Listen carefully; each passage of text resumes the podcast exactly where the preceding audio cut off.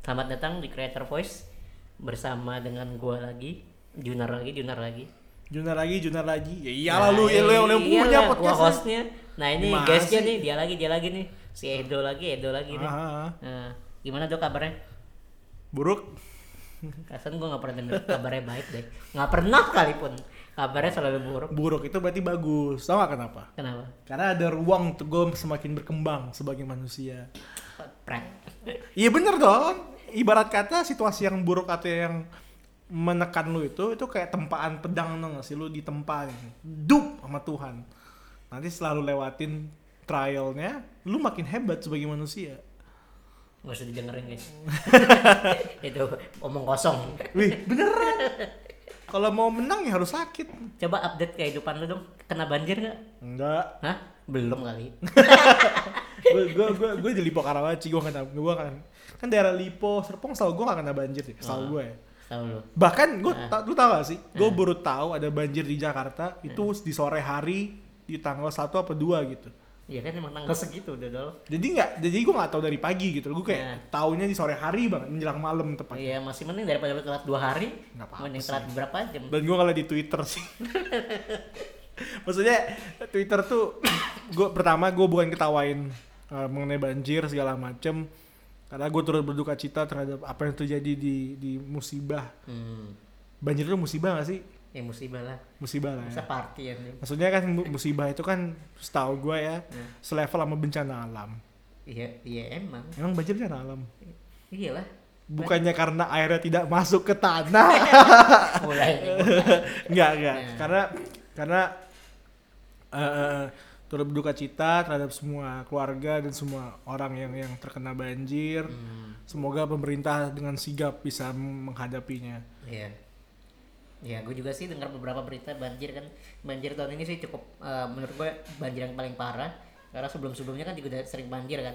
Banjir ini tuh paling maksudnya rumah gua aja yang yang segede itu, yang komplek perumahan segede itu bisa kena gitu loh sampai kalau tadi tuh sampai setengahnya penuh gitu loh. Itu kalau nyampur setengah lagi udah banjir tuh satu komplek gitu loh. Jadi menurut gue tuh jujur sih paling parah karena komplek perumahan gua nggak pernah kena banjir. Sekali kena banjir nah itu gue langsung ini nih paling parah nih. Iya, iya, iya. Jadi ya ya gue juga turut berduka cita buat teman-teman yang ngalamin banjir ya kan yang mungkin uh, beberapa harus mengungsi terus uh, kesulitan makan makanan dan minuman obat-obatan kayak gitu. Gue juga turut berduka, turut prihatin.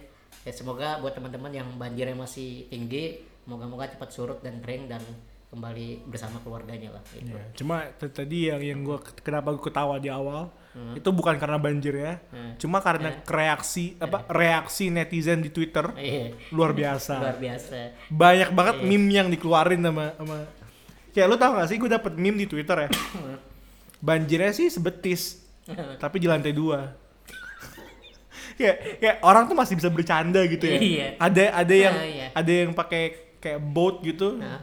Terus mendayung-dayung, terus pasang kamera gitu. Iya. Halo guys, gue lagi ngevlog di sini nih. Kayak ada yang mancing, Iya, ada yang menurut gua ya kayak menurut santuy itu- banget sih iya, negara kita. itu inappropriate banget sih maksudnya kan ya itu musibah kok lu malah bercandain gitu kan orang maksudnya lagi susah lu malah bercanda-bercanda menurut gua ya itu bukan saat yang tepat lah maksud gua sampai lagi apalagi sampai nge-vlog gitu kan gua juga baru tahu nih karena gua nggak nggak apa nggak perhatiin banget kan soal berita-berita banjir di Twitter kan Gila gue sekarang aktif Twitter. Ah, Twitter tuh mantap aja. mantap banget Lu, lu bayangin kemarin waktu banjir ya.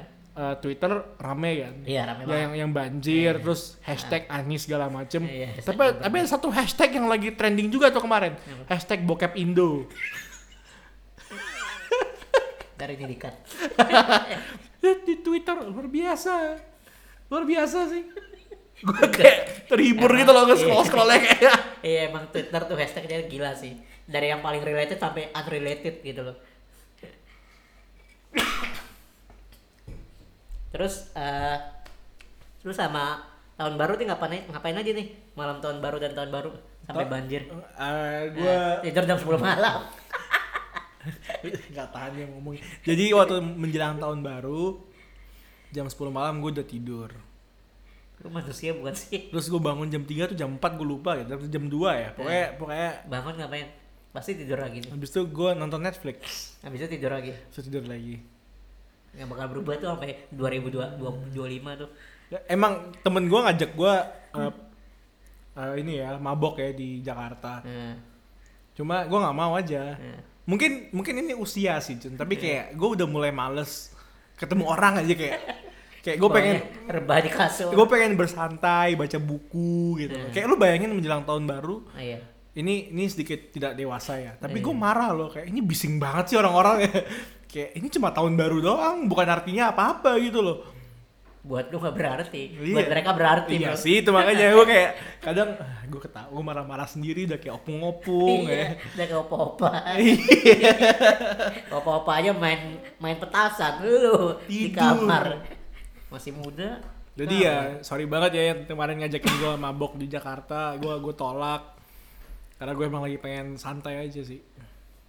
Ya itu nggak juga karena gue pengen menghindari bising sih gue kayak ah malas banget bising. Iya, suara berisik kan. Iya. Kalau datang ikut itu, apalagi banjir, ntar gak bisa pulang. Iya, Iya kan? nggak bawa baju lagi. Nggak bawa baju Udah udah mabok lagi. Iya, mabok Pagi lagi. pasti bau sih itu. Iya. Ngungsi di hotel ya udah beli beli baju di hotel. kayak lu ngungsi. iya, gua ngungsi sampai tiga hari parah. iya. Nah, sebenarnya topik kali ini sih bukan tentang banjir ya, tapi ini gue intermezzo sedikit aja. Jadi eh, sebenarnya topik kali ini kan kita mau ngomongin tentang eh, kualitas pendidikan di Indonesia ya. Kalau menurut lu secara general nih, kita nggak usah ngomongin mungkin antara sekolah dan kuliah itu maksudnya beda sistem pendidikannya ya kan. Sekolah sama kuliah mungkin beda, mungkin nggak beda jauh tapi beda ada beda dikit lah ya ibaratnya. Sekolah sama kuliah Ya ya. sekolah sama kuliah nggak beda jauh tapi mungkin pasti ada perbedaan lah sedikit entah Hmm. dari sistem pengajarannya atau apa pasti ada perbedaan gitu. Tapi di sini gue mau uh, bahas aja sistem kualitas pendidikan di Indonesia secara umum gitu loh. Pendidikan formal khususnya seperti sekolah atau kuliah secara umum secara general tuh menurut tuh seperti apa kalau kualitas pendidikan di Indonesia nih? Pertama potongan awalnya dulu perbedaan antara yang yang yang yang yang yang yang yang yang Ya apa? aduh bentar yang antara kuliah sama sekolah ya Iya. kalau di sekolah itu Mm-mm. lu ke sekolah Mm-mm. udah tahu mau ngapain udah Iya. bikinnya sama dosen sama dosen sama gurunya Sama guru ya. ada jadwalnya matematika biologi segala macam Dari jam berapa sampai jam berapa? Iya istirahat kan. Iya. Dan lu nggak perlu cari guru karena guru yang cari lu. Iya, Ya kan? iya. Kalau ujian lu jelek, lu dikasih remedial atau Remedial. pengulangan kan. Iya, pengulangan. Kalau di kampus, kalau di kuliah, enggak men, lu harus milih gue pengen jurusan apa. Ya. Nah, waktu jurusan apa itu lu harus milih juga mau kelasnya gimana, paketnya apa yang lu pengen. Iya. Lu harus cari dosen. Iya. Itu yang paling beda sih kayak Iya. kayak lu harus milih lu mau maju ke mana, mau gerak ke mana. Hmm. Sedangkan kalau di, di sekolah, lu tinggal datang, ikutin aja gurunya mau ngapain, tuh, tuh, tuh, tuh, tuh, Iya. ikut ya Iya, pokoknya. Pokoknya ikutin aja lah ya. Ikutin Iya. aja, olahraga jam Iya, 10, Iya, kalau olahraga. sebanyak tanya lu ikut aja lah Ikut ya. aja, Iya, ikut aja. Nah itu. Bahkan Dan ya bahkan kadang di kuliah juga udah ada yang namanya uh, kelas mata kuliah pilihan kayak gitu kan kita Hmm, milih ya kan. Bahkan di S1 juga udah ada kan. nah yang kedua yang perbedaannya selain selain jadwal dan kebebasan, yang kedua itu temennya sih. Kalau di di sekolah, katakan sekolah lu setiap kelas, setiap level tuh ada empat kelas. Berarti paling banyak lu ketemu 500 orang lah ya. Hmm. Satu kelas 40, ada 10 kelas 400, 450 lah ya. Hmm. Kalau di kuliah, lu ketemu ribuan orang gitu. Iya. Banyak banget ini orang-orang Iya, Dan nih. tiap kelas beda-beda. Iya, iya, iya. Apalagi kalau nah, oke ini paling beda ya. Kalau lu Iya. masuk ke kampus, ke Iya. kuliah, Iya. Kan orang nggak tahu lu siapa kan. Iya. Orang nggak tahu dosa lu apa waktu Iya. SMA, lu nggak tahu lu Iya. eh, pokoknya lu orang yang baru dah. Iya, lu masuk sebagai orang yang innocent. Ya, yang baru Iya, kan. Yang baru. Jadi lu pengen ngelakuin sesuatu yang berbeda Iya. dan lu pengen bikin citra atau image yang baru. Iya. Itu yang itu yang gue lakuin Iya. pertama di awal Hmm, kayak. hmm. Wah, banyak banget nih. Iya, beda, Banyak- banget. Banyak perempuan, banyak Iya, temen. ya. iya. Itu bedanya lah ya. Itu bedanya. Tapi kalau dari sistemnya sendiri, sistem eh, pembelajarannya dan sistem pengajarannya antara eh, bukan nggak usah kita nggak usah ngomongin antara sekolah dan kuliah. Misalkan secara umum tuh gimana sih sistem pengajaran dan pembelajaran Nah, ini di ini, pendidikan? ini ini harus dibedain nih. Gue latar belakangnya kan dari psikologi dan psikologi itu apa yang gue pelajari itu bukan apa yang gue pelajari, tapi cara belajar ya rada-rada mirip Jun. Iya, Lu datang, iya. lu duduk, Duduk. dan lu nonton aja dosennya ngomong Iya, apa ya. Oh sama. gi- gitu ya bu? Iya. Oh iya. Iya. Oh ya udah. Iya, gitu. Ya sekolah udah. pun juga sama. Sekolah juga Duduk, sama. ngeliatin guru udah.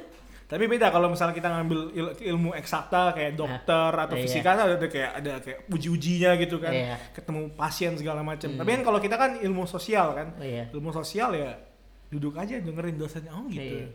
Soalnya lebih banyak teori. Iya, nonton film, bisa nonton film, oh gitu maknanya. Iya. Masa sih maknanya gitu ya? Iya. Gak yakin Iya. gue. Iya, pokoknya itu, itu sih. Nah, kita gue mulai ada perbedaan sistem itu waktu di akhir-akhir kayak gue harus cari klien sendiri gue harus bener-bener konselingin orang sendiri gitu Hmm. Iya. harus mencari gaya konseling gue sendiri Hmm. Tapi kalau misalkan eh gue kan sempat nih nonton eh, satu video dari youtuber juga lah gua mungkin lu tahu namanya Prince Ea oh iya iya tahu percaya, kan iya, iya. nah ada satu video dia di video YouTube di Instagram dia juga post tentang eh, sistem sekolah ya kan nah eh, ini kita mungkin yang yang dia menggugat sekolah bukan Iya betul, yang dia menggugat sekolah, yang di apa settingannya tuh kayak di uh, politik gitu lah ya. Bukan di- ada, di- ada di hakim, juri, di penghakiman. Iya di penghakiman di pengadilan lah, ibaratnya kayak gitu.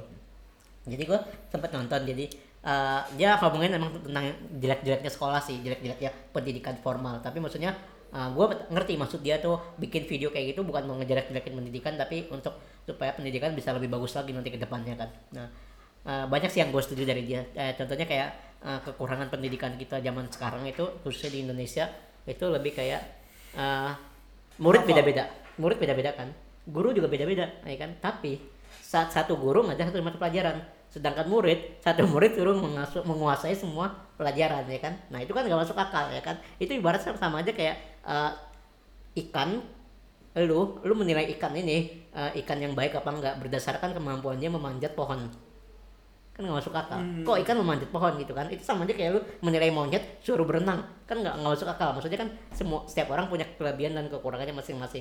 Punya kepintarannya masing-masing gitu loh. Jadi kayak maksud gua uh, sistem penilaian di pendidikan formal itu masih menurut gua masih sangat sangat kurang sih. Kayak misalkan gak usah jauh-jauh deh. Kalau misalkan tuh ambil rapot gitu ya rapot atau ijazah. Ijazah sekarang juga udah ada di kuliah. Ada A ya kan? Terus A minus ada B ada C. A artinya amat baik gitu kan. B baik. C cukup ya kan. Itu kan gak masuk akal. Masa lu mau menilai orang baik apa enggak berdasarkan satu huruf doang A B C ya kan? Sekarang kalau gue mau ganti A amat buruk juga bisa. B buruk juga bisa. C cerdas juga bisa. Ya kan? Jadi maksud gue lu nggak bisa menilai orang itu cukup atau baik atau amat baik berdasarkan A B C D dan seterusnya gitu loh. Maksud gue setiap orang punya kan bidangnya masing-masing gitu loh. Kalau lu memandang hal seperti ini gimana Wah, kalau gue sih yang bagian ini cenderung uh, uh, konservatif sih. Jadi, ya emang gue konservatif sih. yang yang ini ke- ke- mungkin terkesan aneh ya, kayak misalnya satu guru bisa satu hal, Iya. tapi mengekspektasi muridnya bisa segala hal. Gitu. iya Bagi gue yang gue lihat adalah saat orang belajar matematika, walaupun sebenarnya di beberapa okupasi mungkin gak kepake, ya Hmm. kan? Atau misalnya kenapa orang belajar geometri lah, Iya. segala macem. iya. Mungkin emang di beberapa pekerjaan gak, gak kepake tapi saat lu belajar matematika saat lu belajar geometri logika lu naik. Hmm. dan itu yang dicari sebenarnya kan? Iya. Level logika lu naik walaupun mungkin skornya jelek gitu loh. Hmm. tapi logika lu naik. Daripada lu nggak terekspos sama sama geometri sama matematika segala macam logika lu nggak bakal naik. Hmm. emang bagi gua walaupun sedikit absurd tapi murid itu emang harus diekspos sama semuanya sebanyak banyaknya hal semua mata kuliah eh semua bah, bukan se- sama mata pelajaran. Ah, karena mereka tuh masih SMA masih SMP SMA gitu. Masih SMP masih SMA mereka masih belum bisa milih iya. mereka mau ngapain gitu. Iya. Lu coba tanya uh, orang umur 20 23 aja. Lu mau ngapain sama hidup lu? Nah, bingung Iya, mereka kan? bingung, iya kan? iya. mereka cenderung taunya cuma gue pengen gaji 10 juta biar gue bisa bayar kosan bisa hidup bisa nabung gitu. Iya iya, itu semua orang juga bisa ngomong kayak gitu. Iya kan? Iya. Tapi kalau misalnya ditanya peran lu apa di bumi ini? Lu mau ngapain lima tahun lagi? Apa yang pengen lu capai 10 tahun lagi? Mereka masih masih, masih bingung kan? Iya. apalagi kalau kita ngomongin sama anak SMP sama SMA iya. Nah, karena itu balik lagi kalau misalnya kita ngomongin uh, pendidikan, emang terkesan aneh orang harus di, di- untuk bisa berbagai macam hal. Hmm. Tapi saat mereka terekspos sama berbagai macam hal, hal ini, seenggaknya mereka tahu mana yang dia Hmm. sen- suka, nggak suka, dan logikanya naik gitu. Hmm. Tapi ibaratnya kalau lu sudah di SMA itu sudah mau satu tingkat di bawah perkuliahan. Kuliahan, lu harus Ya mulai kan? bisa memilih Iya, keputusan sendiri. Lu harusnya bisa memulai keputusan sendiri. Tapi uh, kalau menurut gue secara pribadi adalah uh, ilmu-ilmu yang eksak seperti matematika, uh, geometrika, kayak gitu-gitu, geofisika, geo geografi segala macam itu menurut gue sudah cukup diajarkan di SD atau SMP lah, Mhm. maksimal sampai SMA. Setelah SMA menurut gue gue lebih setuju kayak uh, proses pendidik apa kualitas pendidikan yang eh sistem sistem pendidikan yang seperti SMK.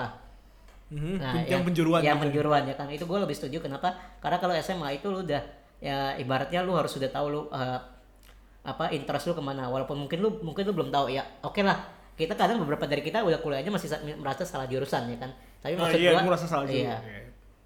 Iya. oke lah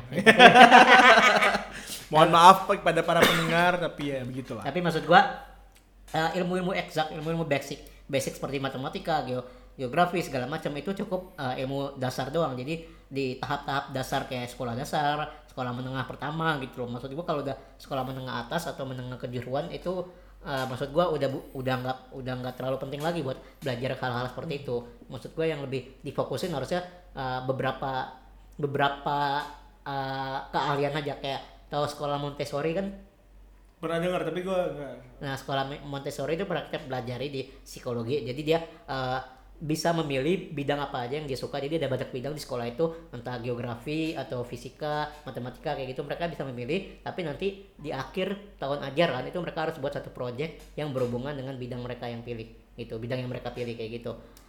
Uh, itu sekolah Mon- Montessori. Nah, menurutku sekolah Montessori itu uh, jauh lebih baik untuk diterapkan di uh, SMA atau SMK maksudnya sebagai pengganti gitu loh, pengganti SMA. Kenapa? Karena uh, sudah waktunya kita mengajarkan uh, anak-anak SMA itu untuk memilih yang ma- mana yang kira-kira mereka suka. Kalaupun nanti misalkan amit-amit mereka salah memilih, at least itu mengurangi kemungkinan mereka untuk salah jurusan di kuliah. Ngerti nggak maksudnya?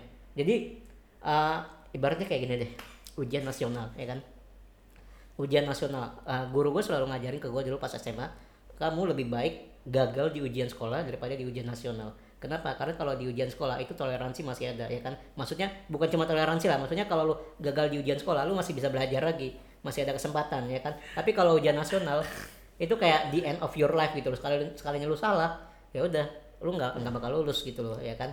Tapi eh, maksud gua gitu. Jadi eh, kalau lu misalkan lu dikasih si- sebuah situasi seperti sekolah Mon- Montessori di mana lu eh, diajarkan, dibimbing, diarahkan untuk mem- memilih satu bidang tertentu yang lu suka di misalnya di SMA atau SMK gitu ya sebelum lu masuk kuliah nanti ketika lu masuk jurusan ke kuliah lu bisa uh, mengurangi kemungkinan untuk salah jurusan karena misalnya lu udah merasa salah jurusan pas lu di SMK atau di Montessori misalkan nah itu udah, udah salah jurusan. Oke ntar berikutnya ke kuliah jangan sampai salah jurusan lagi gitu loh. Daripada ntar salah jurusan di kuliah yang pertama terus kuliah lagi yang kedua merasa salah jurusan lagi kuliah lagi yang ketiga itu kan biayanya makin banyak terbuang gitu loh. Kalau menurut gue sih gue memandang seperti itu. Oke. kalau lu? Kalau kalau gue waktu waktu gue masih pertama gini, yang bagi gue perlu di, dire- direnovasi, direnovasi, renovasi direvisi direvisi itu adalah pendidikan sel- selagi SD. Hmm. Karena bagi gue SD mempelajari hal-hal seperti eksak segala macam penting, Hmm. tapi bukan hal yang ur- urgent. Jadi important tapi nggak nggak urgent kan. Hmm. Bagi gue kalau SD yang penting itu adalah mereka harus diajarin etika, gimana caranya supaya nah benar ya kan nggak ngebully Iya. gimana caranya supaya hormat sama orang tua dan orang yang lebih tua Hmm. tapi tidak serta merta mengikuti apa ucapan orang tua atau orang yang lebih tua karena kan orang yang lebih tua atau orang berumur bukan berarti jawabannya selalu benar gitu Iya, kan iya. tapi sikap saling sering mempertanyakan etika di publik etiket dan segala macam itu harus diajarin waktu SD Hmm. Nah waktu SMP ini yang SMP sama SMA baru mulai diajarin matematika, geografi segala macam. Tapi bagi gua tetap harus diajarin namun tidak diberikan ujian final seperti UN. Makanya gue pribadi setuju sama penghapusan UN. Yang perlu yang penting itu justru gini karena sekali lagi men apa yang lu ucapin tadi itu basis asumsi dasarnya adalah anak SMA itu tahu mau ngapain dalam hidupnya Hmm. bagi gua anak SMA itu tidak tahu mau ngapain dalam hidupnya. Mereka masih bingung, mereka masih ikut-ikutan sama temennya, mereka masih ikut-ikutan sama keluarganya. Beberapa anak SMA tahu mau ngapain. Mereka mungkin orang-orang yang unik atau ada tiba-tiba ada calling dari Tuhan, eh lu jadi ini ya ntar gitu loh. Iya. Tapi mayoritas orang itu bingung mau ngapain karena kan di zaman sekarang itu masalahnya tuh bukan bukan akses bukan akses lagi tapi terlalu banyak opsi nih gue bisa ngapain Iya, aja gitu iya, loh iya. gue bisa jadi content Iya. creator atau bisa jadi Iya. youtuber doang atau Ah. bisa jadi instagramer doang Nah. tapi banyak banget opsinya kan nah Ah. itu yang dibi- yang bikin orang tuh bingung sekarang Tapi mungkin maksudnya bukan eh, lu tahu mau ngapain, tapi at least lu tahu dulu lu suka melakukan apa. Misalkan lu bikin video, ya bikin video nggak nggak berarti lu jadi youtuber gitu loh. Bisa aja lu jadi videographer, wedding videographer kayak gitu. Tapi maksudnya kalau kita udah mengarah ke, oh gue mau jadi wedding videographer atau gue mau jadi youtuber, itu baru itu itu baru namanya mengarah lu mau ngapain di dunia ini. Hmm, gitu. iya. Tapi kalau cuma tahu lu sukanya apa, ya udah gue suka bikin video. Tapi bikin video apa itu bikin videonya apa itu nanti gitu loh. Nah. At least lu tahu dulu sukanya apa. Nah ini kalau masalah suka nggak suka, bagi gua apa yang lu pelajari dari UKM atau kalau di di sekolah namanya klub-klub klub-klub after school Iya. atau ekstrakurikuler itu udah cukup sih. Oke. Karena kan Hmm. ya bisa di tempat gua waktu itu misalnya sekolah sampai kerja sampai jam 3 enggak. Gue sekolah, gue sekolah sampai jam 3 atau jam jam By the way gue sampai jam 4 ada pelajaran tambahan. Gua nggak ada. lu gak ada. Gua ada berarti gua lebih sengsara. gue gue sekolah sampai jam 3 atau paling cepat tuh 2.30 kadang jam 2 kalau misalnya gurunya udah kayak eh, pelangap gitu. kayak udah Malah- Baca di rumah ya. iya belajar di rumah Iya, belajar di rumah. iya bapak seneng banget gue seneng banget sama bapak kayak gitu Pantes otaknya ke jalan. terus jam 2 jam 2.30 masih terus habis itu kita masih ada ekstrakurikuler sampai jam 4 jam 4.30 bahkan sampai jam 5 gitu Iya. Nah bagi gue 2-3 jam di akhir itu bisa ngajarin kita, oh ternyata gue suka debat, ternyata gue suka pidato, ternyata gue suka basket, ternyata gue suka ini. Itu bagi gue udah cukup. Nah. Eh, oh, apa ekstrakurikuler lu abis pulang sekolah? Ih, Sadis bener. kenapa? Gue hari Sabtu. Maksudnya atensinya masih bertahan. Sabtu libur, woi. Tapi gue kalau secara pribadi ekstrakurikuler nggak setuju setelah pulang sekolah. Apalagi kalau misalnya olahraga, oke lah mungkin beberapa orang ada yang suka olahraga kan. Tapi maksud gue kalau untuk ekstrakurikuler itu atensinya butuh butuh lebih tinggi juga gitu loh. Bukan cuma sekedar bukan cuma sekedar belajar. Maksudnya lu udah capek sekolah dari jam 7 ya, jam dari jam 7 sampai jam 3. Enggak, sekolah jam 8. Oke, jam anggap- anggaplah dari jam 8 sampai jam 2. Itu udah berapa jam? Udah kayak orang kantoran kan? Hampir kayak orang kantoran kan? Orang kantoran aja kadang masuk jam 9, jam 10. Ini sampai jam 2, jam 8 sampai jam 2, bahkan sampai jam 3. Atensinya udah turun berapa jauh gitu loh. Benar, benar, Nah, benar. kalau menurut gua ya lebih baik eh, di ha- hari Sabtu misalkan atau misalkan eh, Tapi Sabtu ya ya udah tapi maksud gua untuk untuk mempertahankan atensi itu gitu loh. asih, asih, asih. Kalau gua gitu. Tapi eh, tadi lu sempat ngomong juga kan tentang apa? Eh, pendidikan karakter ya kan. Gue juga setuju, gue setuju banget sama pendidikan Oh karakter. jelas dong, Iya. semua orang tuh harus berkarakter Iya gitu. betul, ya itu juga penting. Jadi nggak cuma intelektual kan, tapi juga Ya. karakter. Satu hal yang penting juga nih waktu SD ya di mata gua adalah yang penting itu mengajari anak-anak kita mengenai edukasi seksual. Nah iya, ya, itu penting banget. Itu karakter loh. Iya. Enggak, lu Sayangnya itu nggak dijadiin karakter, itu Iya. dijadiin tabu. Iya, di tabu bahkan tau gak sih? Kita tuh cuma diajarin, oke ini penis, Iya. ini vagina. Iya. Ya terus up, ya, ya kita ngerti itu. Iya, iya. Ya gue ada Iya, gitu loh, iya, gue pulang gue nggak lihat gitu. Iya cuma dikasih tahu nama alat kelamin masing-masing gitu. Ya, maksudnya- Iya, terus Harusnya diajarin kalau misalnya ini bergabung, jadinya apa? jadinya apa? Iya. Jadilah Iya, anak. Kalau anak tuh jadi bebannya gimana Iya. gitu loh. ya gitu ya itu juga harus diajarin sih tapi kalau misalnya nah, tentang pendidikan karakter yang tadi gue mau bahas sedikit nah kalau pendidikan karakter gue setuju banget uh, sedini sedini mungkin sed- sedini mungkin harus di eh, diajarin yang namanya pendidikan karakter. Tapi uh, sayangnya ini kalau berdasarkan observasi gue ya di kehidupan gue sehari-hari itu kalau soal ngomongin karakter ya ternyata lebih banyak yang anak-anak kurang ajar atau yang kurang sopan santun itu malah anak remaja gitu loh. Tapi kenapa? Karena kalau misalnya anak kecil nih anggaplah anak TK atau anak SD ya kan kalau dia kurang ajar dia paling ngapain? Nangis gambek ya kan? Kalau anak remaja dia dia kurang ajar lu tau dia ngapain? Banting-banting barang ya kan? Ngerusakin barang bahkan ngata-ngatain misalnya orang yang lebih dewasa orang yang lebih tua itu berarti berarti lebih parah lagi kan? Maksud gua pendidikan karakter perlu dari awal sedini mungkin diajarin tapi nanti begitu mereka eh, beranjak eh, ke de- ke remaja bahkan ke dewasa itu harus lebih ditekankan gitu loh. Karena anak remaja tuh makin lama tuh makin dalam tanda kutip kurang ajar kan gitu loh. Jadi kenapa? Di sini bedanya Ju. nah. Bagi gua sikap anak-anak remaja yang yang dalam tanda kutip kurang ajar, brengsek, suka Iya. ngebantah, Iya. itu bukan karena mereka itu brengsek suatu remaja, Iya. tapi karena waktu SD itu nggak diajarin mengenai etika yang lebih dalam. Karena Hmm. gini loh, bagi gua ya, kalau lu ajarin etika selama enam tahun nih, nah, SD kelas 1 sampai kelas 6, nah, anak itu persepsi itu cuma dua. Pertama, pertama dia ngeliat, oh gue nggak boleh ngelakuin ini karena gue takut. Ya kan mereka takut kan. Iya. Mereka kalau lu tahu moral teori Kohlberg, biar gue kayak keren dikit gitu. Jadi kayak moral teori Kohlberg itu kan kalau lu nggak lu kan nggak ngelakuin sesuatu karena takut. Tapi kalau lu diajarin selama enam tahun nih, uh, lu harus kayak gini karena ini salah, karena ini benar, ini ada konsekuensinya. Hasil dari etika, hasil dari pendidikan karakter itu akan kelihatan pada saat mereka SMP dan SMA.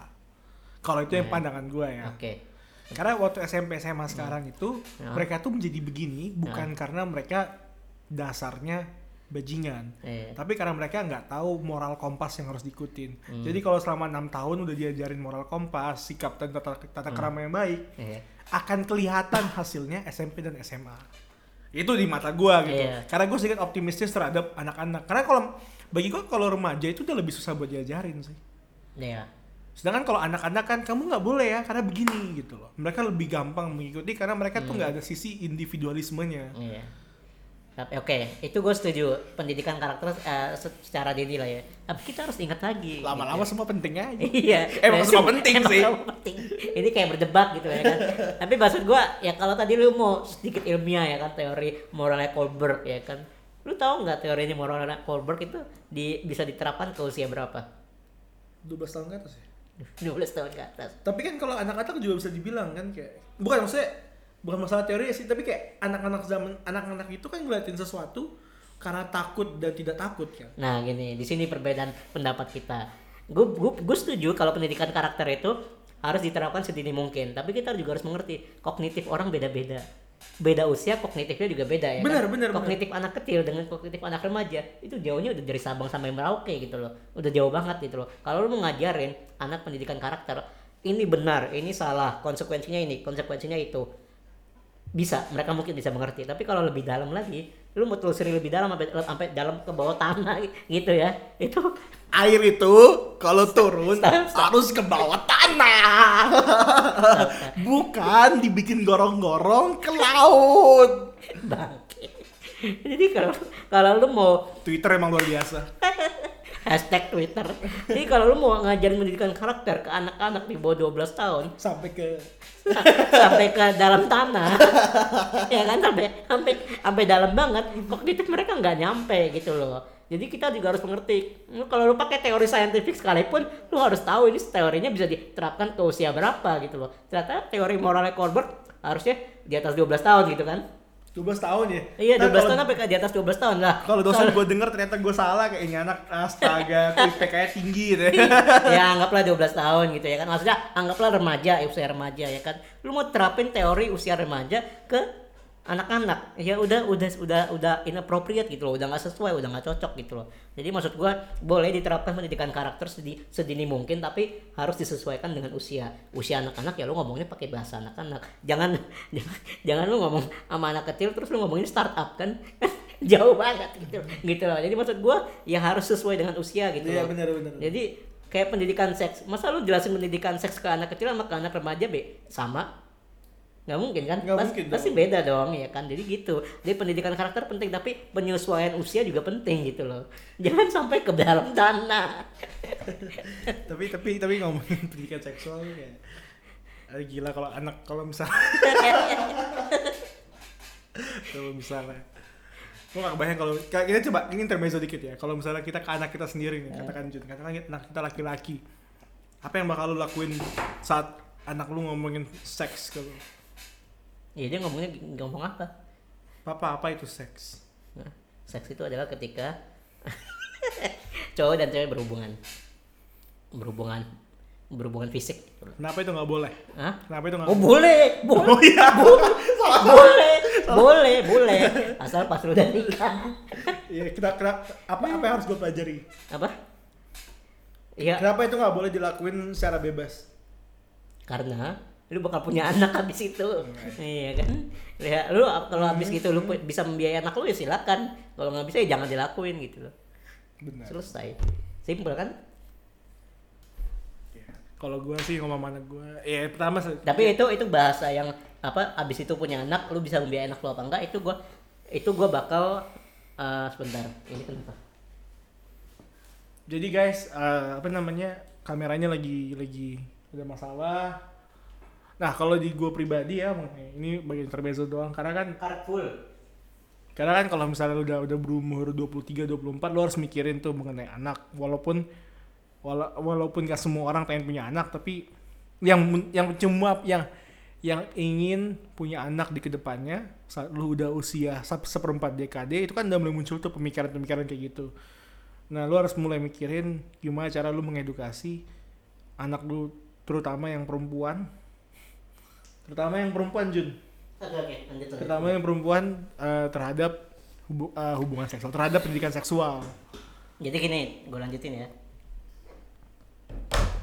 Yang tadi itu, yang gue jelasin eh, kalau kalau lu berhubungan lu bakal punya anak dan lu harus mikirin lu bisa membiayai anak lu apa enggak. Sebentar. Nah,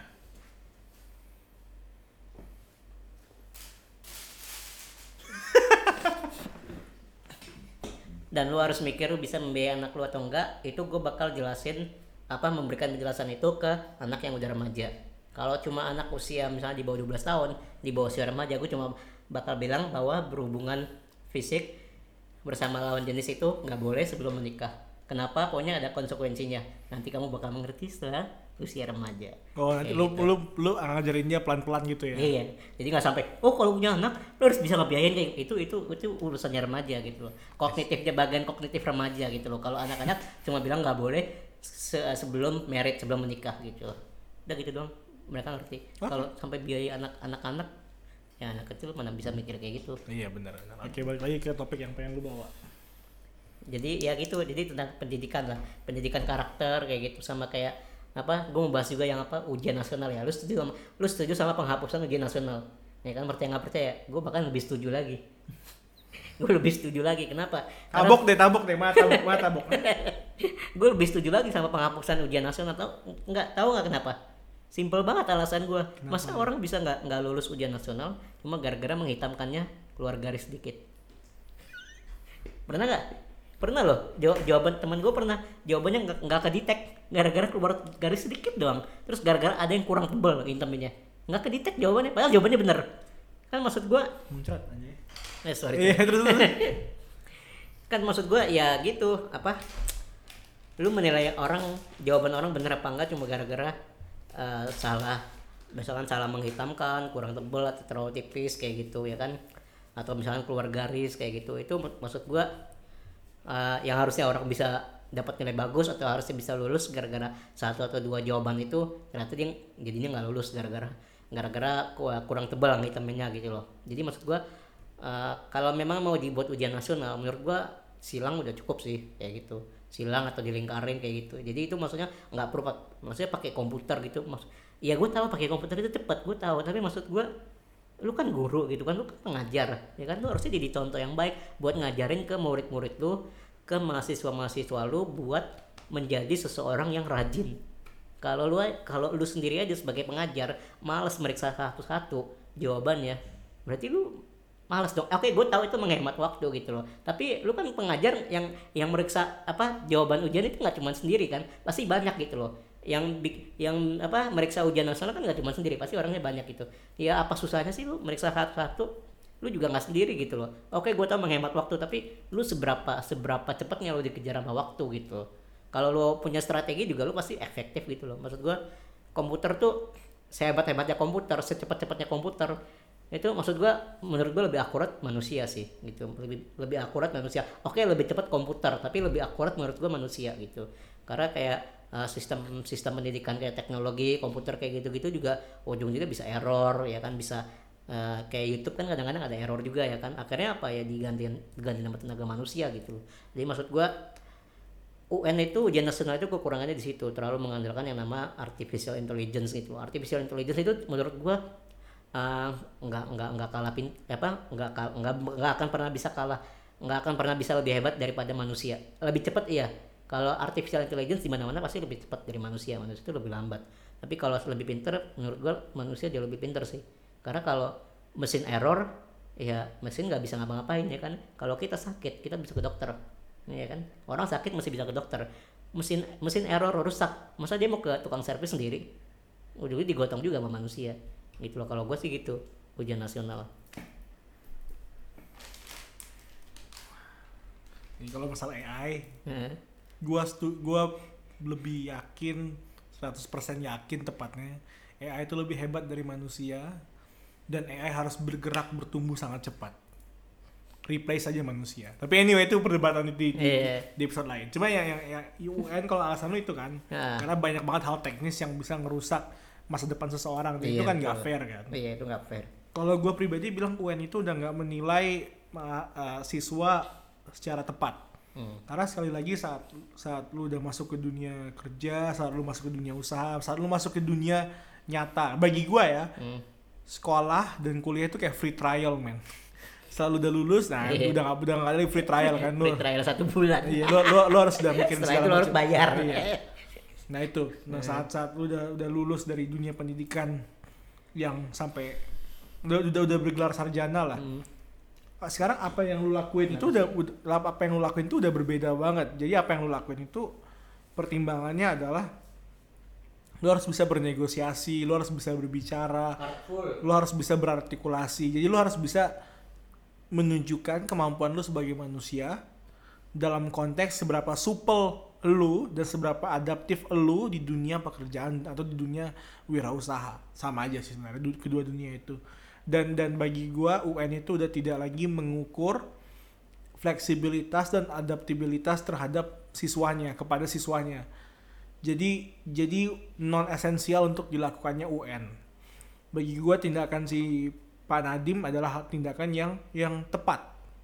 Tapi seberapa tepat dan seberapa jauh eh, ketepatannya itu hanya bisa dilihat setelah generasi non UN ini bekerja di dunia nyata. Karena kan nggak bisa lu bilang sebuah kebijakan itu kebijakan yang tepat hanya karena konteks sekarang kan. Kebijakan itu hanya bisa dinilai ketepatannya dan akurasinya saat sudah menunjukkan hasil. Saat hasilnya udah udah kelihatan baru lu bisa ngukur apakah itu tepat atau dan, dan, dan, dan seberapa akurat. Ya kita bisa ngeliat ketepatan dan akuratnya si kebijakan Pak Nadim di kemudian hari. Namun yang tadi gua bilang di awal, penghapusan UN adalah hal yang di saat ini di konteks ini tepat karena dia udah tidak mengukur lagi eh, kemampuan siswanya dalam konteks pekerjaan. Hmm. Karena apa yang dilakuin sama UN itu bukan bukan mengukur logika dan analisis seseorang, tapi mengukur seberapa jauh kemampuan seseorang untuk menghafal. Iya. Iya itu juga sih maksudnya UN UN itu lebih banyak kayak apa ya orang tuh menghafal kayak gitu kecuali ya kadang bahkan kadang matematika aja orang tuh sampai menghafal gitu loh kayak menghafal rumus ya kan misalkan untuk bisa dapetin hasil sekian lu harus pakai rumus apa terus rumusnya lu hafalin. Padahal sebenarnya itu matematika which is matematika itu kan uh, praktikal banget gitu loh. Itu tuh maksudnya uh, seharusnya menjadi praktek banget karena itu hitungan kan lu menerapkan logika gitu loh.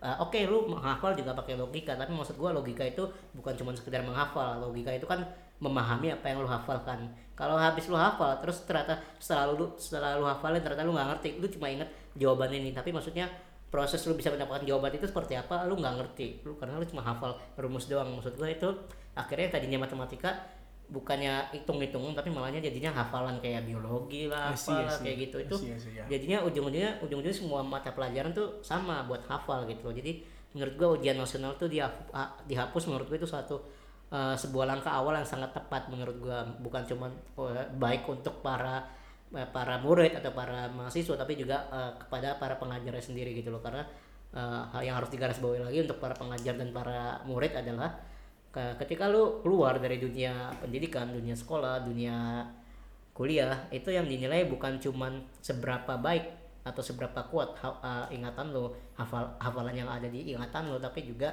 uh, seberapa baik lo bisa menerapkan ilmu yang sudah lo pelajari di pendidikan gitu loh jadi pemahaman bukan cuma sekedar uh, hafalan kayak gitu sih terus sama satu lagi kan Nadib juga, juga sempat kan kalau lo uh, ikutin beritanya dia bakal menghapus bahasa Inggris dari uh, SMP sama SMA. Jadi bahasa Inggris cuma ada di SD dan SMP SMA itu bakal dihapuskan. Kalau menurut gua untuk yang satu ini gua nggak setuju. Kenapa? Karena bahasa Inggris itu itu udah hampir dipakai di seluruh dunia. Bahkan di Indonesia pun juga dipakai. Nggak usah jauh-jauh lu apply kerja di Indonesia. Banyak kan yang uh, mem- mem- mensyaratkan lu harus fasih berbahasa Inggris. Ya kan entah itu ber- entah itu secara tertulis ataupun secara lisan. Kebanyakan sih secara lisan lu harus fasih ya kan bayangin kalau lu cuma belajar bahasa Inggris di SD ya kan menurut gua oke oke lu bisa bisa belajar bahasa Inggris di mana pun. Nonton Netflix lu bisa belajar bahasa Inggris. Nonton YouTube luar negeri bisa belajar bahasa Inggris. Netflix and chill, Netflix and chill gitu kan. IMAX and climax. nonton bioskop lu bisa belajar bahasa Inggris ya kan. Maksudnya belajar bahasa Inggris itu bisa di mana aja privat juga bisa les-les kursus juga bisa. Tapi maksud gua uh, kalau misalkan bahasa Inggris ditiadakan di SMP dan SMA gimana nasib orang-orang yang tadinya di SD misalkan dia secara secara secara kognitif itu lambat untuk memahami bahasa asing.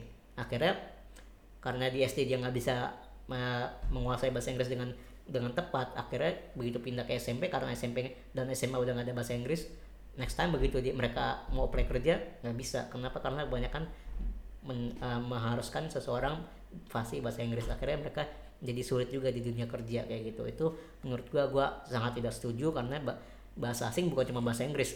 Bahasa Inggris bahasa Mandarin khususnya bahasa Inggris itu penting banget gitu loh. Bukan cuma di dunia dunia pendidikan tapi juga di dunia pekerjaan. Alasan kenapa dia mau menghapus bahasa Inggris di di pendidikan SMP SMA kenapa? karena dia mikir bahasa Inggris itu uh, cukup diterapkan pada saat usia dini aja. Itu alasannya Pak Nadim ya. iya setahu gua itu yang gua baca. Ya gua nggak baca lebih lanjut sih. Kalau menurut lu? Lu nggak baca ya? Gue nggak baca kalau yang itu, jadi Oke. kayak gue gak ada komentar. Tapi pokoknya yang gue tahu adalah air itu kalau turun harus masuk ke tanah, serius harus masuk ke Nggak, oke. tanah. oke oke soal bahasa Inggris lu nggak ada komen nih. Nggak ada komentar. Karena karena bagi gua bagi gua waktu kalau kita belajar bahasa asing selihai-lihainya lu belajar bahasa asing sampai lu mau grade berapa inter Iya. advance atau bahkan level native native Nah, mungkin lu iya gua native gitu loh I'm native in English tapi waktu saat lu udah nggak belajar lagi karena lu udah nggak ada teman berbicara secara bahasa lu Inggris mau belakangi kamera Iya. Karena lebih nyaman gini. Tapi Nah. anyway, bahasa asing itu bagi gue tuh bukan pelajaran yang bisa yang hanya bisa lu pelajari, yang bukan bisa lu pelajari dari sekolah atau dari pendidikan formal. hmm. Karena mempelajari bahasa itu adalah mempelajari kebiasaan vokal dan segala macam dan itu harus dilakuin secara berulang-ulang kan. Berarti kita harus punya temen ngobrol Hmm. dengan bahasa asing tersebut.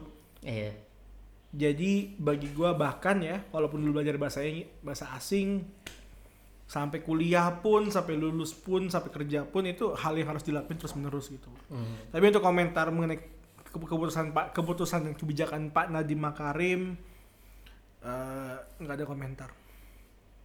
Tapi ya maksud gua si Nad- si Pak Nadim kan juga bisa bahasa Inggris karena karena dia belajar bahasa Inggris gitu kan mungkin uh, dia dari SD sampai SMA itu di Indonesia kan Nggak tahu deh. nggak tahu ya ah oke lah Tahu gue dia, gue cuma tahu dia di HBS. Iya, Harvard. Maksudnya untuk bisa ke Harvard itu kan dia harus bisa bahasa Inggris ya kan. Mhm. Mas- Jadi maksud gua ya harusnya dia bisa mikir dong maksudnya bahasa Inggris itu kan penting gitu kan. Kenapa tiba-tiba dia menghapuskan di SMP dan SMA dan ditambah lagi ntar guru bahasa Inggris SMP SMA nggak ada penghasilan dong. Iya kan? Nah, jadi lah. iya jadi mereka harus cari misalnya kursus kayak gitu-gitu ya kan. Kalau cuma ngandalin di SD doang ya makan apa mereka? Ntar, ntar, ntar, ntar gue cek dulu, tapi gue belum ada komentar kalau buat itu. Oke. Oke, apa apalagi yang lu pengen bicarakan tentang sistem pendidikan? Ya, gue berharap pendidikan kita bakal berubah ya karena Hmm. karena gue kemarin uh, sedih banget waktu gue ngelihat presentasi dari salah satu uh, pemodal di, di di di Asia Tenggara. Hmm. Jadi dia ngelihat uh, tingkat keberhasilan uh, bikin usaha.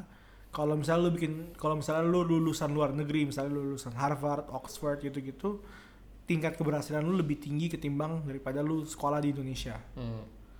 Karena emang kualitas pendidikan tinggi di Indonesia itu jauh dibanding pendidikan tinggi di luar negeri. Dan itu bagi gue sangat menyedihkan ya. Jadi kayak udah ada biasnya duluan gitu loh. Kayak misalnya eh, investor ngeliat lu lulusan mana?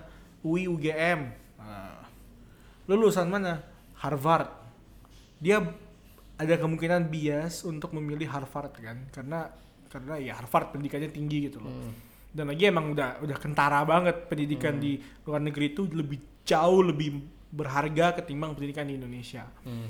Pendidikan tingginya ya nah itu yang gue harapin adalah pendidikan tinggi di, di Indonesia itu bisa mulai mengejar pendidikan tinggi di luar negeri karena bayangin kalau misalnya kualitas pendidikan kita itu bisa menyaingi luar negeri tapi dikonsumsi sama orang pri, sama rakyat kita pribadi sama orang-orang pribadi kita Hmm. dengan harga yang lebih murah Hmm. maka daya saing kita sebagai masyarakat akan naik. Nah itu harapan gue pendidikan kita naik sih. Iya.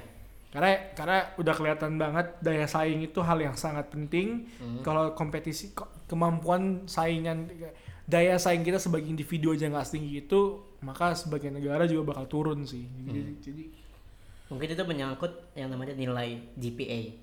Ya kan sekarang lu kalau lihat orang lulusan misalkan eh, lulusan Untar misalkan atau lulusan UPH sama lo ngelihat eh, orang lulusan Harvard yang pertama kali ter- terlintas di benak lo apa pasti GPA kan Kualitasnya beda, sih. saya kualitas sama GPA ya kan? Sekarang gini eh, lu lu lu kuliah di Indonesia ya kan?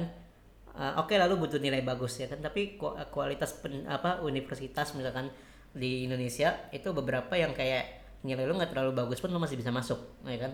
Kalau di misalnya lu ke eh, kampus-kampus luar negeri kayak misalnya Harvard atau Cambridge kayak gitu nilai SMA lu jelek aja maksudnya nggak usah jelek lah. Eh, misalkan eh, tapi nggak perfect gitu loh nggak nggak bagus-bagus banget tapi juga nggak jelek-jelek banget maksudnya di atas eh, sedikit di atas eh, minimal lah. Itu langsung nggak diterima. Berapapun lu mau mau bayar uang uang kuliah lu lebih dari seharusnya itu tetap mereka nggak terima. Tapi kalau di Indonesia asalkan lu punya duit lu masuk gitu kan. Salah satunya ya kampus kita gitu kan. Jadi maksud gua ini sangat memprihatinkan banget banget buat gua karena oke lah semua itu soal bisnis ya kan soal dagang.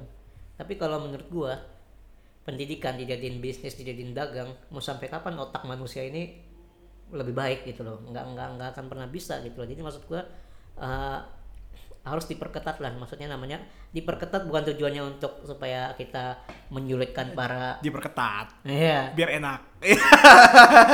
diperketat itu maksudnya bukan Santai dikit dong Ya. ngomongnya bang. Gimana sih bang? diperketat itu maksudnya bukan bukannya kita mau menyulitkan para calon mahasiswa Benar, gitu. benar. tapi maksudnya supaya si mahasiswa ini juga tahu bahwa uh, untuk masuk ke kuliah itu pelajarannya lebih sus- lebih sulit gitu loh. Maksudnya uh, tingkat kesulitannya tuh lebih tinggi dibanding lu dulu di SMA atau di SMP atau di SD dan seterusnya. Kayak gitu. Jadi maksud gua kalau lu udah masuk ke kuliah itu lu nggak bisa nyantai-nyantai lagi kayak lu di sekolah dulu kayak gitu.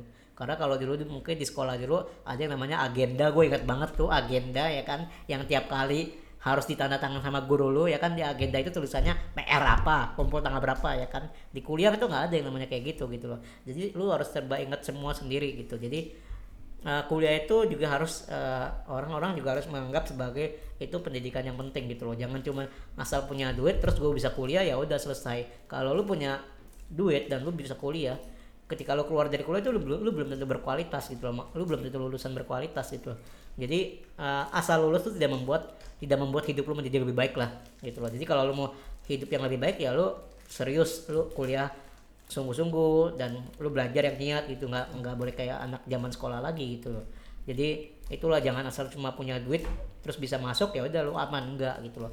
Bahkan kalau di luar negeri lu bisa diterima itu belum tentu lu bisa survive gitu loh. Iya. iya kan? Tuh bisa lulus. belum tentu lu bisa lulus ya kan? Kayak sekarang eh, pasti banyak orang yang mikir ah kalau gue jadi terima di kampus berarti udah aman. Iya aman kalau lu kuliahnya di Indonesia. Kalau lu kuliah di luar negeri lu diterima aja tuh susahnya minta ampun. Begitu lu udah diterima untuk bertahan itu susahnya lebih minta ampun lagi gitu loh. Jadi lebih susah lagi. Jadi u- eh, kalau di luar negeri diterima belum tentu sama dengan lu bisa lulus. Kalau di Indonesia diterima itu lu kayak boker keluar plung lega gitu loh ya kan? Jadi kayak lu kalau udah diterima di universitas in- di universitas universitas Indonesia bukan UI ya universitas-universitas yang ada di Indonesia itu lu udah masuk ke zona aman lah ibaratnya. Bukan zona nyaman zona aman ya kan? Zona aman jadi kayak eh, kalau lu kalaupun lu lulus berarti itu eh, ya lu yang kebangetan lah gitu loh. Tapi kalau lu udah bisa diterima kemungkinan besar lu bakal lulus mau lulus malas apa pun kecuali kalau lu emang, benar-benar kebangetan ya itu salah lu gitu loh. Tapi kalau di luar negeri nggak bisa lu malas sedikit aja. Nilai lu turunnya bisa jauh banget gitu loh. Kalau udah turun jauh banget ya siap-siap aja tinggal nunggu tanggal mainnya tuh buat drop out ya kan? Beda banget kan gitu loh. Drop out bro. drop out bro. Bukan drop off. Ya gitu sih. Ya, gitulah.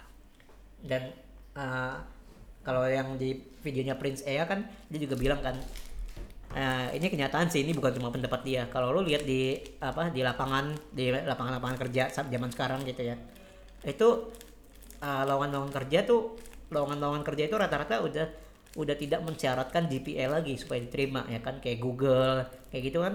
Google kan udah nggak mensyaratkan GPA lagi gitu loh. Asal lu punya pengalaman lu niat lu bisa masuk gitu loh ya kan? Mau GPA lu berapa mereka nggak peduli. Tapi kalau di Indonesia masih banyak yang peduli ya kan?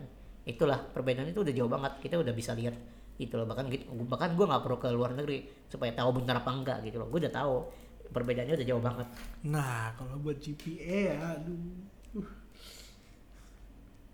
Gua lebih em, em, em, ada pertimbangan sih kalau kalau mengenai GPA itu tinggi apa enggak. Eh, kecuali kalau menurut gua GPA itu GPA yang tinggi itu yang yang penting buat gua adalah itu seperti karir-karir yang uh, menurut gua cukup krusial cukup penting kayak dokter ya kan guru ya kan. Ya itu lu GPA harus tinggi sih. Ya kali lu jadi guru GPA lu rendah. Terus lu jadi dokter Nah, jadi dia. dokter bedah GPA lu rendah mati pasien lu ya kan. Tapi kalau yang lain menurut gua nggak nggak terlalu uh, berpengaruh buat gua. Yang penting lu punya pengalaman lu niat pengalaman sih lebih penting daripada GPA menurut gua. Kalau selain dokter dan guru gitu Oke. Udah ada nggak ada komentar lagi. udah lu gak ada komentar lagi nah ada satu lagi nih yang gue bahas tadi apa ya lupa gue selain GPA entot gue lupa Ih ngomong kasar banget sih. ih Nggak boleh gitu loh. ntar edit kan oh ya ini kan suara punya gue Tapi ntar gue mau upload di kakak kes juga. nggak boleh Tapi yang raw. nggak boleh Eh nggak boleh kasar-kasar. Ntar gue sedih kalau kasar-kasar. Gue lupa selain GPA apa ya.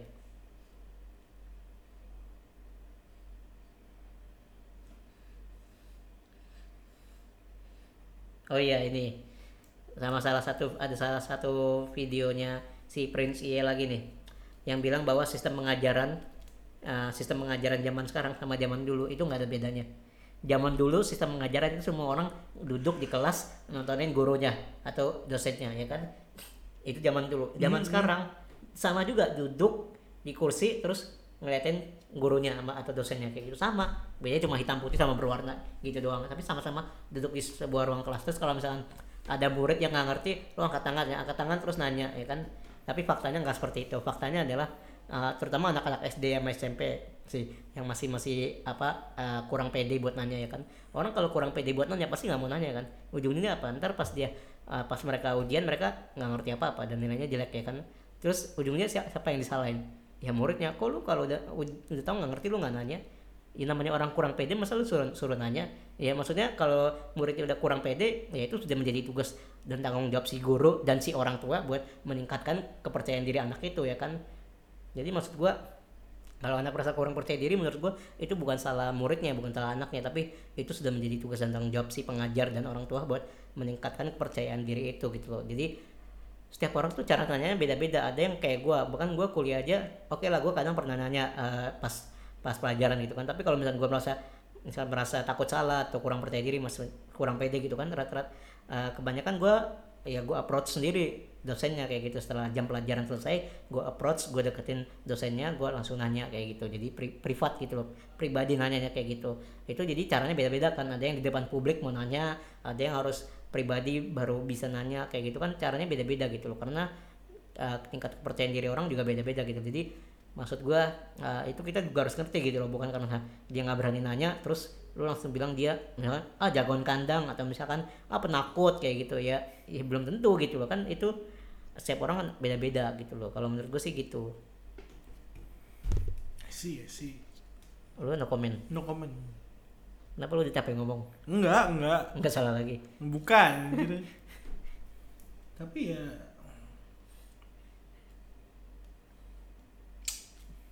gue rada konservatif sih. lu selalu konservatif lu nggak pernah nggak konservatif Kalau misalnya anaknya nggak nggak nggak apa nggak nggak percaya diri diajak ngobrol, tapi bukan berarti itu salah, bukan berarti itu tanggung jawab total guru dan ayahnya. Karena anak itu juga harus berani ngomong gitu loh. Karena yang paling ben- faktanya adalah saat lu udah masuk ke dunia kerja, lu udah nggak bisa ngarepin siapa pun buat nolong lu lagi. Lu udah keluar dari rumah itu, semua yang ada di hidup lu tanggung jawab lu ya kan. Dan berarti kalau emang dari kecil tidak diajarin untuk bertanggung jawab terhadap keputusan dan dan keberanian diri untuk melakukan sesuatu yang di luar dari norma, eh, dia nggak bakal berfungsi waktu kerja. Dia bakal nunggu-nunggu perintah kalau gitu. ya kalau nunggu kerja ya kelamaan lah maksud gua kan di sini konteksnya pas lu masih sekolah kan Justru itu, karena Iya. ma- waktu masih kecil ajarin. Kalau gua ntar bakal ngajarin ke anak gua. ya ajarin tanggung jawab siapa masa dia mengajarkan dirinya sendiri Benar-benar ajarin Iya, kita iya, bilang ke dia, tapi dia harus bertanggung jawab buat maju ke depan. iya setelah diajarkan ya Karena emang Iya. faktanya setelah lu lulus sekolah nggak ada yang peduli sama lu lagi man. iya setelah lulus sekolah pas sekolah yang ngajarin Justru itu waktu sebelum lulus sekolah harus diwanti-wanti dari awal. yang wanti-wanti harus ayahnya. ya udah berarti orang tua bener Ayah kan? dulu yang bilang. iya ya Setelah- orangnya orang tua kan Setelah ayah Iya. bilang, anak itu berikutnya bertanggung jawab buat majuin Iya. dirinya. berarti ada ada ada pihak lain yang bergerak Benar, duluan benar. Jadi semuanya Iya, salah. iya Semuanya salah. iya gitu oke oke itu aja buat uh, creator voice episode kali ini kualitas pendidikan di Indonesia ya emang kita berdua pendapatnya jauh berbeda khusus buat episode kali ini aja. Untung kita nggak tabok-tabokan ya. Kalau tabok-tabokan sih. Gua rada konservatif sih. eh dia masalah konservatif biarin aja. Ya, Pokoknya air itu. Air itu jatuhnya ke tanah, Tanah. bukan ke apa nah? laut. laut. Denger baik-baik. Anis. Itu. nah, ya itulah pokoknya. Oke itu aja buat episode kali ini. Ntar bakal gue pecah jadi 10 episode siap-siap gue spam semoga bermanfaat seperti biasa kalau nggak bermanfaat DM Edo karunia do ya DM dia katain dasar podcast nggak bermanfaat lain kali jangan undang dia lagi oke Oke. Oke. Yes. Tutup. bye Bye.